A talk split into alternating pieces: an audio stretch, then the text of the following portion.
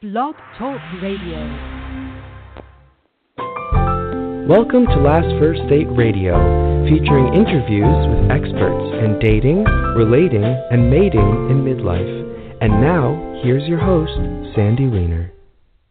Hello and welcome to Last First Date Radio, the place to be for creating healthy, lasting relationships in midlife.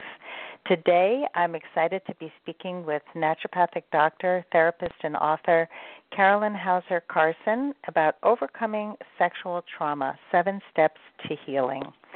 And in my 10 years as a certified life and dating coach, I have helped women identify and heal unhealthy patterns from their past and honor and value all the parts of themselves, especially the parts that people told them were too much or not enough. When you show up as the real you in every part of your life, when you stand up for what matters most to you and speak up, especially when it is scary, you will become the woman of value who lives her best life and finds her best partner. Every week I bring you a tip on how to become that woman of value, and this week's tip is step number 16, which is don't make assumptions. How many times have you jumped to a conclusion about somebody when you found out later that you were all wrong? And in fact, last night I was out to dinner with a good friend of mine, and we passed these 2 guys who she knew. They were outside eating at a different restaurant, and they look like, you know, nice 20-something guys, sort of dressed kind of like punky. And she said, you would never know by looking at one of those guys, but he's going to medical school. He's this brilliant guy. He's working in a sneaker store right now. Everybody's got a story that lies within, and we need to really be curious instead of making assumptions. Just think about how you don't want people to assume things about you, right? So before I bring on my guest, I just wanted to give a little shout-out for my private Facebook group. We have over 2,300, I think we're up to 2,400 women in there. This is a group for single women over 40. We do have some women who are married or in relationships who have found their partners while they were in the group, but this is really a group of positive support. The focus is on being a woman of value throughout your dating life and throughout your life in general.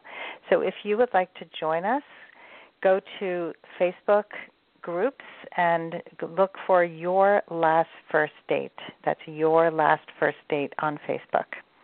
And now for my guest, Carolyn Hauser-Carson. She is a German-trained naturopathic doctor, humanistic psychotherapist, and family constellations facilitator. She's also the author of the books Blossom and The Pleasure IQ. She's an internationally recognized teacher on the subjects of healing and women's empowerment. Woohoo! For almost 2 decades, Carolyn combines her knowledge to help women to have love-filled lives that flow with ease and amazing results. Her work is based on the intersection of where the human body and experience meets past and even ancestral trauma, and shows how each individual's authentic and true self is the source of one's own good, a place of unlimited abundance, creativity, courage, and joyful existence. I could not agree with that more. Join me now for episode number 305, What's Next After Me Too? 7 Steps to Sexual Healing. Welcome, Carolyn. Thanks for having me. My pleasure. Thank you. Sounds like we're very aligned in many areas. So yeah, Let's get started and jump into it and talk about the topic. What is your connection to the Me Too movement? Well, you know, I didn't grow up as a child thinking, oh, when I'm big, I want to be somebody who helps people heal sexually. That was not my childhood dream. But when I turned 10, I started suffering from anorexia and bulimia, and was very sick all throughout my teenage years, basically until my early 20s, and tried all kinds of things, and nothing would really help me to get better. And then in my early 20s, my mother found a modality called family constellations, and luckily she hadn't given up on me and kept schlepping me to things, including Indian saints and all kinds of other things. Yeah. And so I went and received a constellation session, basically, and within 6 months was completely healed. Wow. And so that kind of happened. And I was at a time in my life where I really didn't know what to do, you know, what to really do with my life. I was still really young and just looking.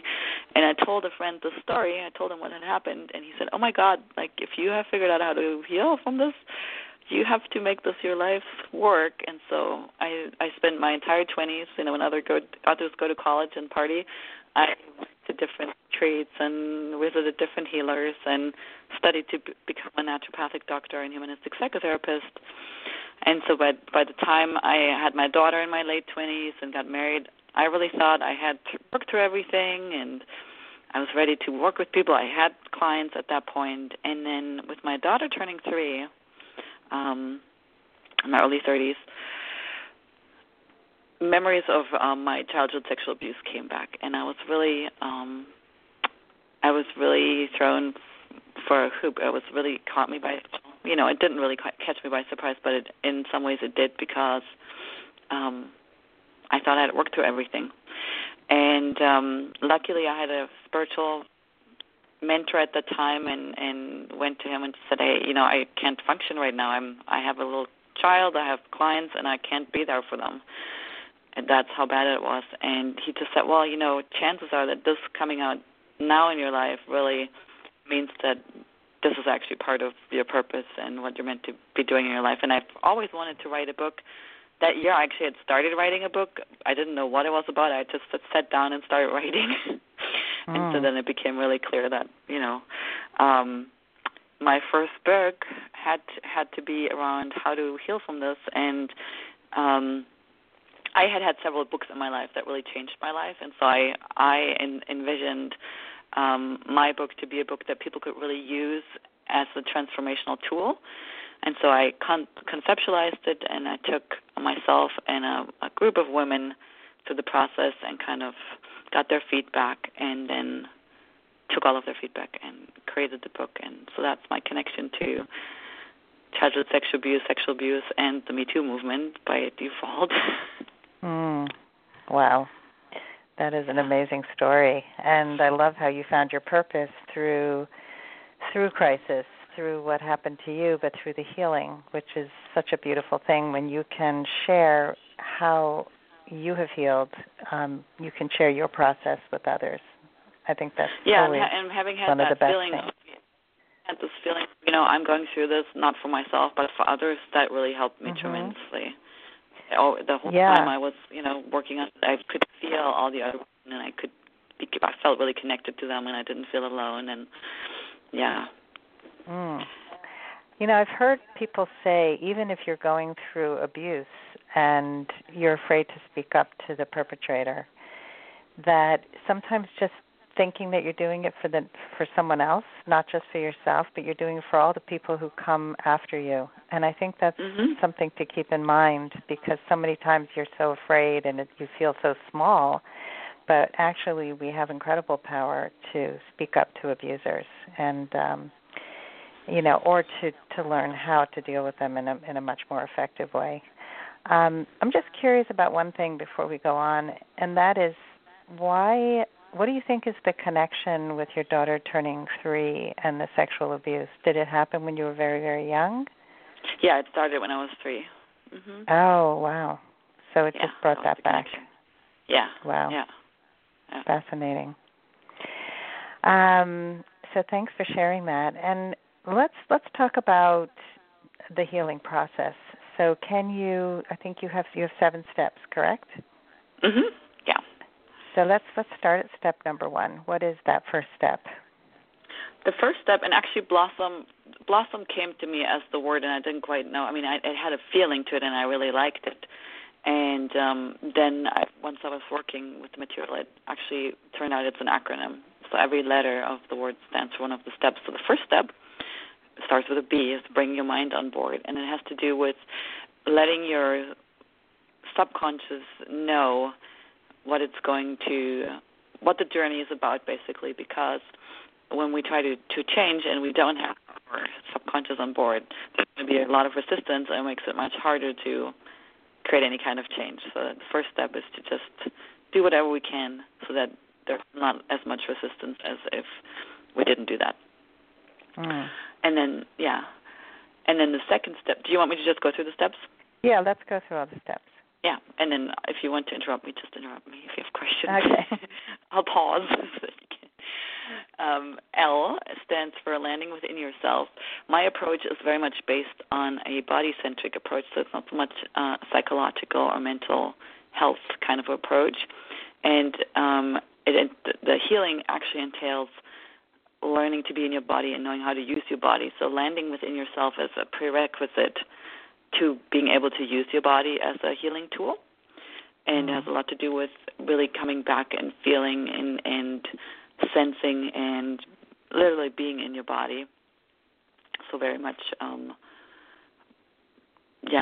body-centric somatic experiencing is one of the modalities that's similar to what I'm doing. Don't know if you've come across that. And then O, the next letter, is for opening to your intuition. Your intuition is the connection to your higher self, and when we are in connection with our higher self, we can never go wrong, right? That's the part that will keep us safe. That's the part that will lead us towards our greater fulfillment, towards fulfilling our purpose.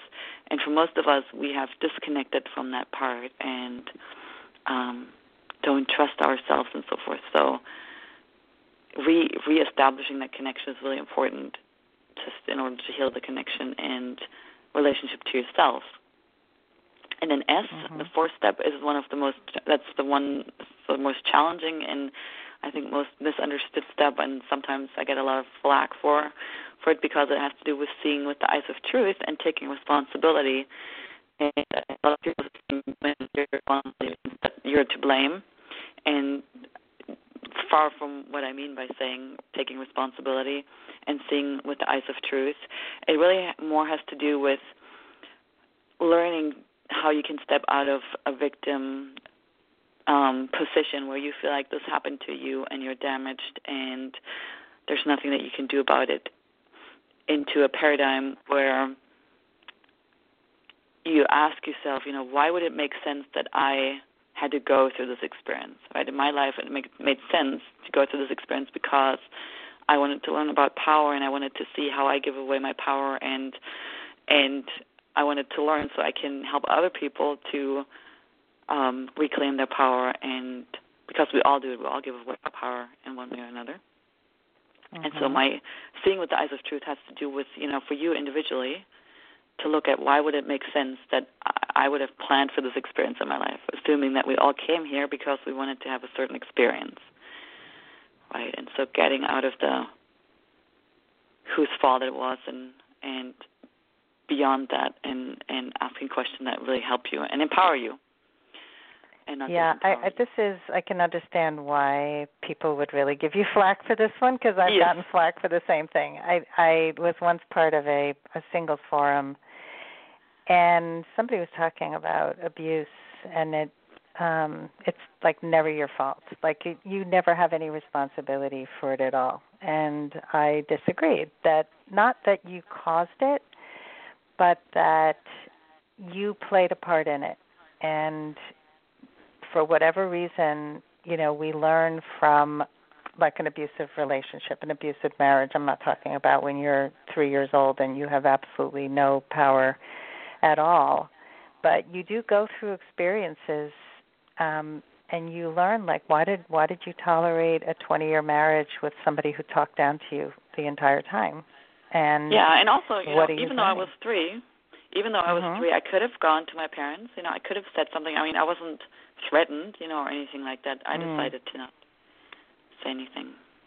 I was very confused also, but it is confusing. So I was the one, even though I was 3 years old, I was the one that gave away my power. That was my learning, right? In my journey, it's like, wow, this is how I did it. Like if I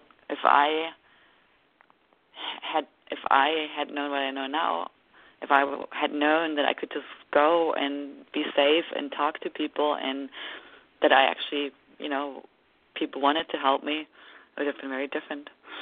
So, yeah. Have you talked to your parents about it since then? Yeah, I mean, writing the book and Yeah, that's pretty public. That was and also, actually, my brother and my sister-in-law helped me with the book design. So that whole year, and actually, I wrote the book 7 years ago, and it came out 6 years ago. So we had a whole year of family processing, and my grandfather, who is my abuser, he had already passed away. And, I've always felt, even though this happened, I've always felt a very close connection with him. And I do know that at this point, I know that, we had made a pact and to come together to this world. And he basically had to play the role of the abuser for me to be able to do my work, right? So I know that he's watching from the other side and helping me now and supporting me. And even though he was the bad guy in the whole scenario. Yeah, well, that's part of compassion and forgiveness. I don't know if that's one of the steps, but that's... it's more really to, when you see with eyes of... So for me, also meant to see the reason why I didn't say anything is because I knew my grandfather's history. My grandfather had lost both his parents in World War II and was an orphan and alcoholic because of it, right? And so I knew that, even though I was only 3, right? So I just wanted to I would have done anything out of love for him to make it better, right? And we, as children, we do that. We do it out of a blind love because we think that somehow we can ease the burden if we take it on. And, most of this obviously happens subconsciously and not consciously. We do it out of, blind. In the constellation world, we call it a blind love.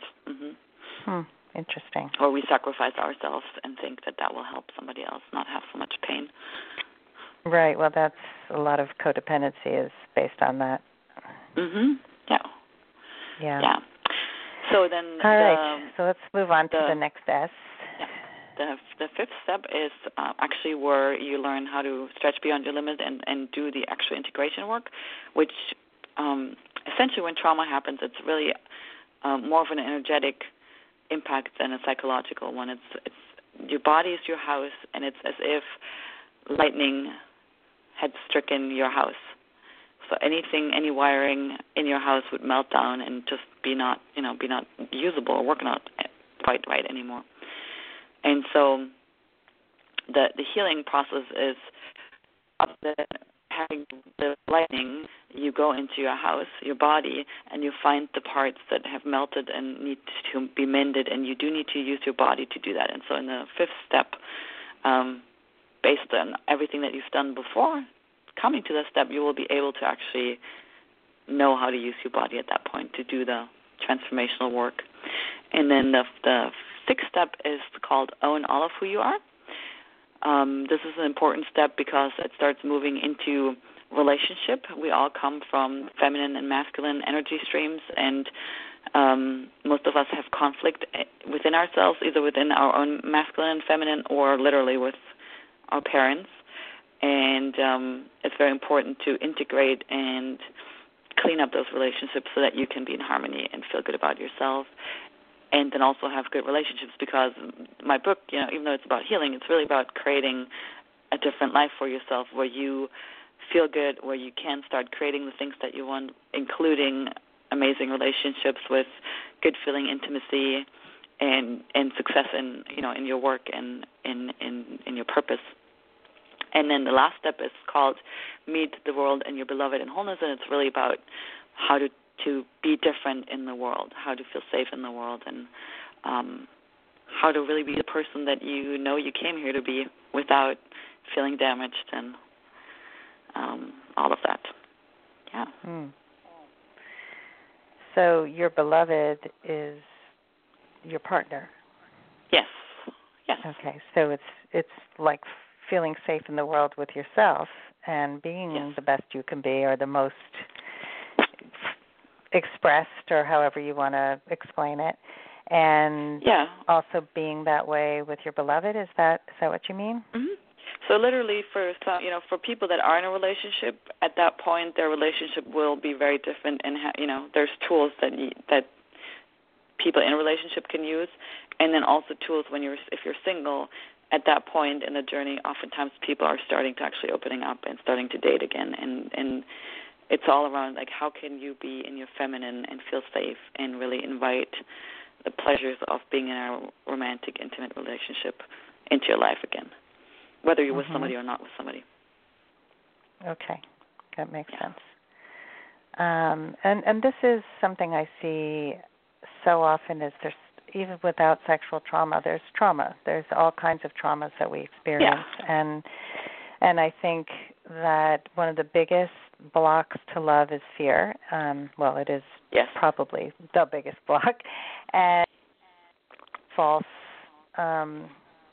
false reasoning for not letting love in. And, you know, doing this healing work is so, so critical. I think that people don't realize the sabotaging that they do. There's somebody in my group who says, I don't really have deal breakers. I don't really have too many. And then every post she has is about, you know, a man has to do this and he has to do that and he can't do this and he can't do that. And I'm like, you are so not conscious of what you're doing here. Mm-hmm. But she's never been married. She's just putting so many blocks and so many hoops that a man has to go through in order to be in her life that she really is going to stay single her whole life unless she's open to healing whatever is blocking her. So it's really, really important work. So if a woman doesn't feel safe with men and she wants to start, and I know several women like this, how can she feel safe again? It really has to do with understanding your brain chemistry. So when trauma happens, your brain basically gets kicked into overdrive and an overprotective drive. And our brain has three parts to it. The lower part, when you put your hand on the neck kind of, that part is the reptilian brain. It's our oldest brain. It's very instinctual. It has to do with our survival. And so when trauma happens, that brain kind of gets put in charge. The problem with that is that it really is only good at surviving and keeping you safe. So that becomes problematic when it's, you know, in terms of relationships, because relationships are not about surviving, they're about thriving. Mm-hmm. And so in many ways, for you to be able to feel safe, first of all, you have to understand that this happened, and then you need to learn things that will help this part of the brain to calm down and relax so that you can have access to the higher parts of your brain and be in a more relaxed and resourced space. And, again, the body-centered exercises and ways that I'm teaching, they really help you do that. And I do have several free gifts on my website that will help you do that if you want to get started there.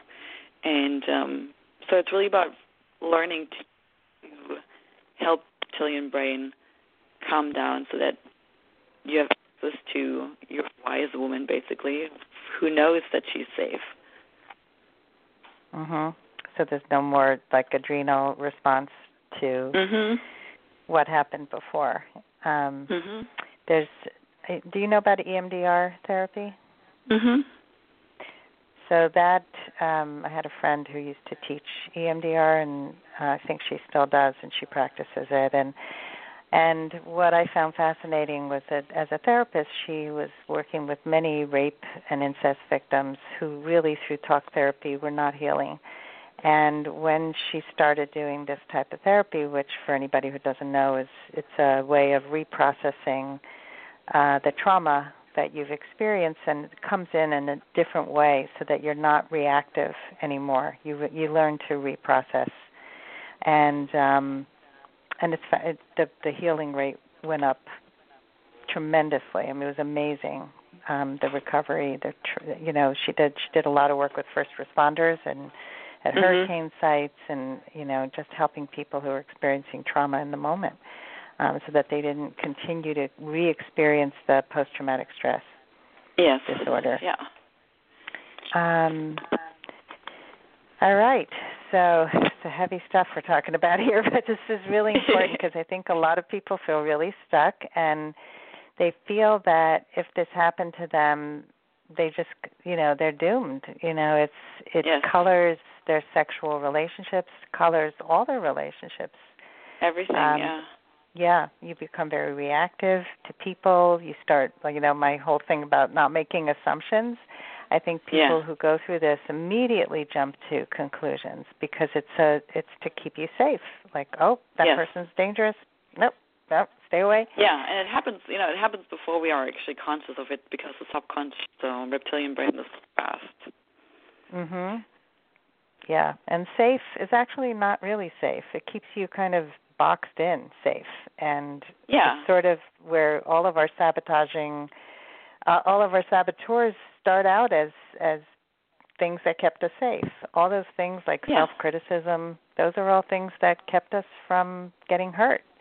But it also kept us from finding love and opening up and having intimacy and vulnerability and all the things that are important to having the kind of deep, vibrant life that you want. So it's important to do this work. Just one thing before we go on. I'm not sure if I got the B on the Blossom. What was the B again?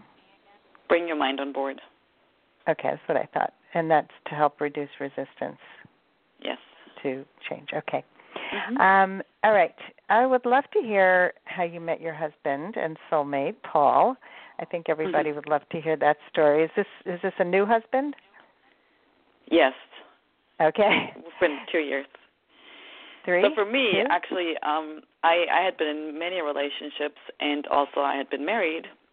I have 2 children with my first husband, and my first husband and I, we kind of met, and he was twice my age. He was 25 years older than I, and we were just hanging out, and I got pregnant with using birth control. So I really felt, and I had been wanting children at that time, so I felt basically I had an arranged marriage. Because, you know, it happened with birth control, and it was just, okay, this meant to be. And the whole time I felt like there was somebody else and he was not the one. And that was kind of a theme throughout my life. From when I was 18, I was basically looking for the one, and I was with people, but they were never quite the one. And then through working on myself, you know, I learned that, well, the reason why I was looking for the one is just because I'm not happy with myself. And then I let it go for a little while, but it would just never go away. I went through different phases with it, you know. And then when I after I had my second child, I just really went through a phase where I needed to be honest with myself, and I really had made myself a promise that if I would get married, I would marry out of love, and I hadn't married out of love. So I basically had to end my first marriage, and then set out on really finding my soulmate, and then it still took a couple more relationships till I was finally at the point where I was okay. I kept being with people who were, you know, almost a match, but I would still feel like I would still be looking. I would still feel like there's somebody else out there. And, you know, one of them didn't like children, and I still, you know, there were things where a lot of it was good, and then there were a few things that weren't quite right. And so the learning is that I was the one basically settling for less. And so at the end of 2015, I came to a point where I was just unsettling, and basically said, okay, for 2016, I'm really going to allow myself all the things I've been putting off for 20 years, which is being with my soulmate, owning a house, and dancing. Mm. And so I started with the dancing because obviously that was more in my power, and I had enough energy to take photos, do photos, and put them up on Match.com, but I did not have it in me to actually even look for people on Match, because I've had a couple really not so good experience with Match.com. Uh-huh. And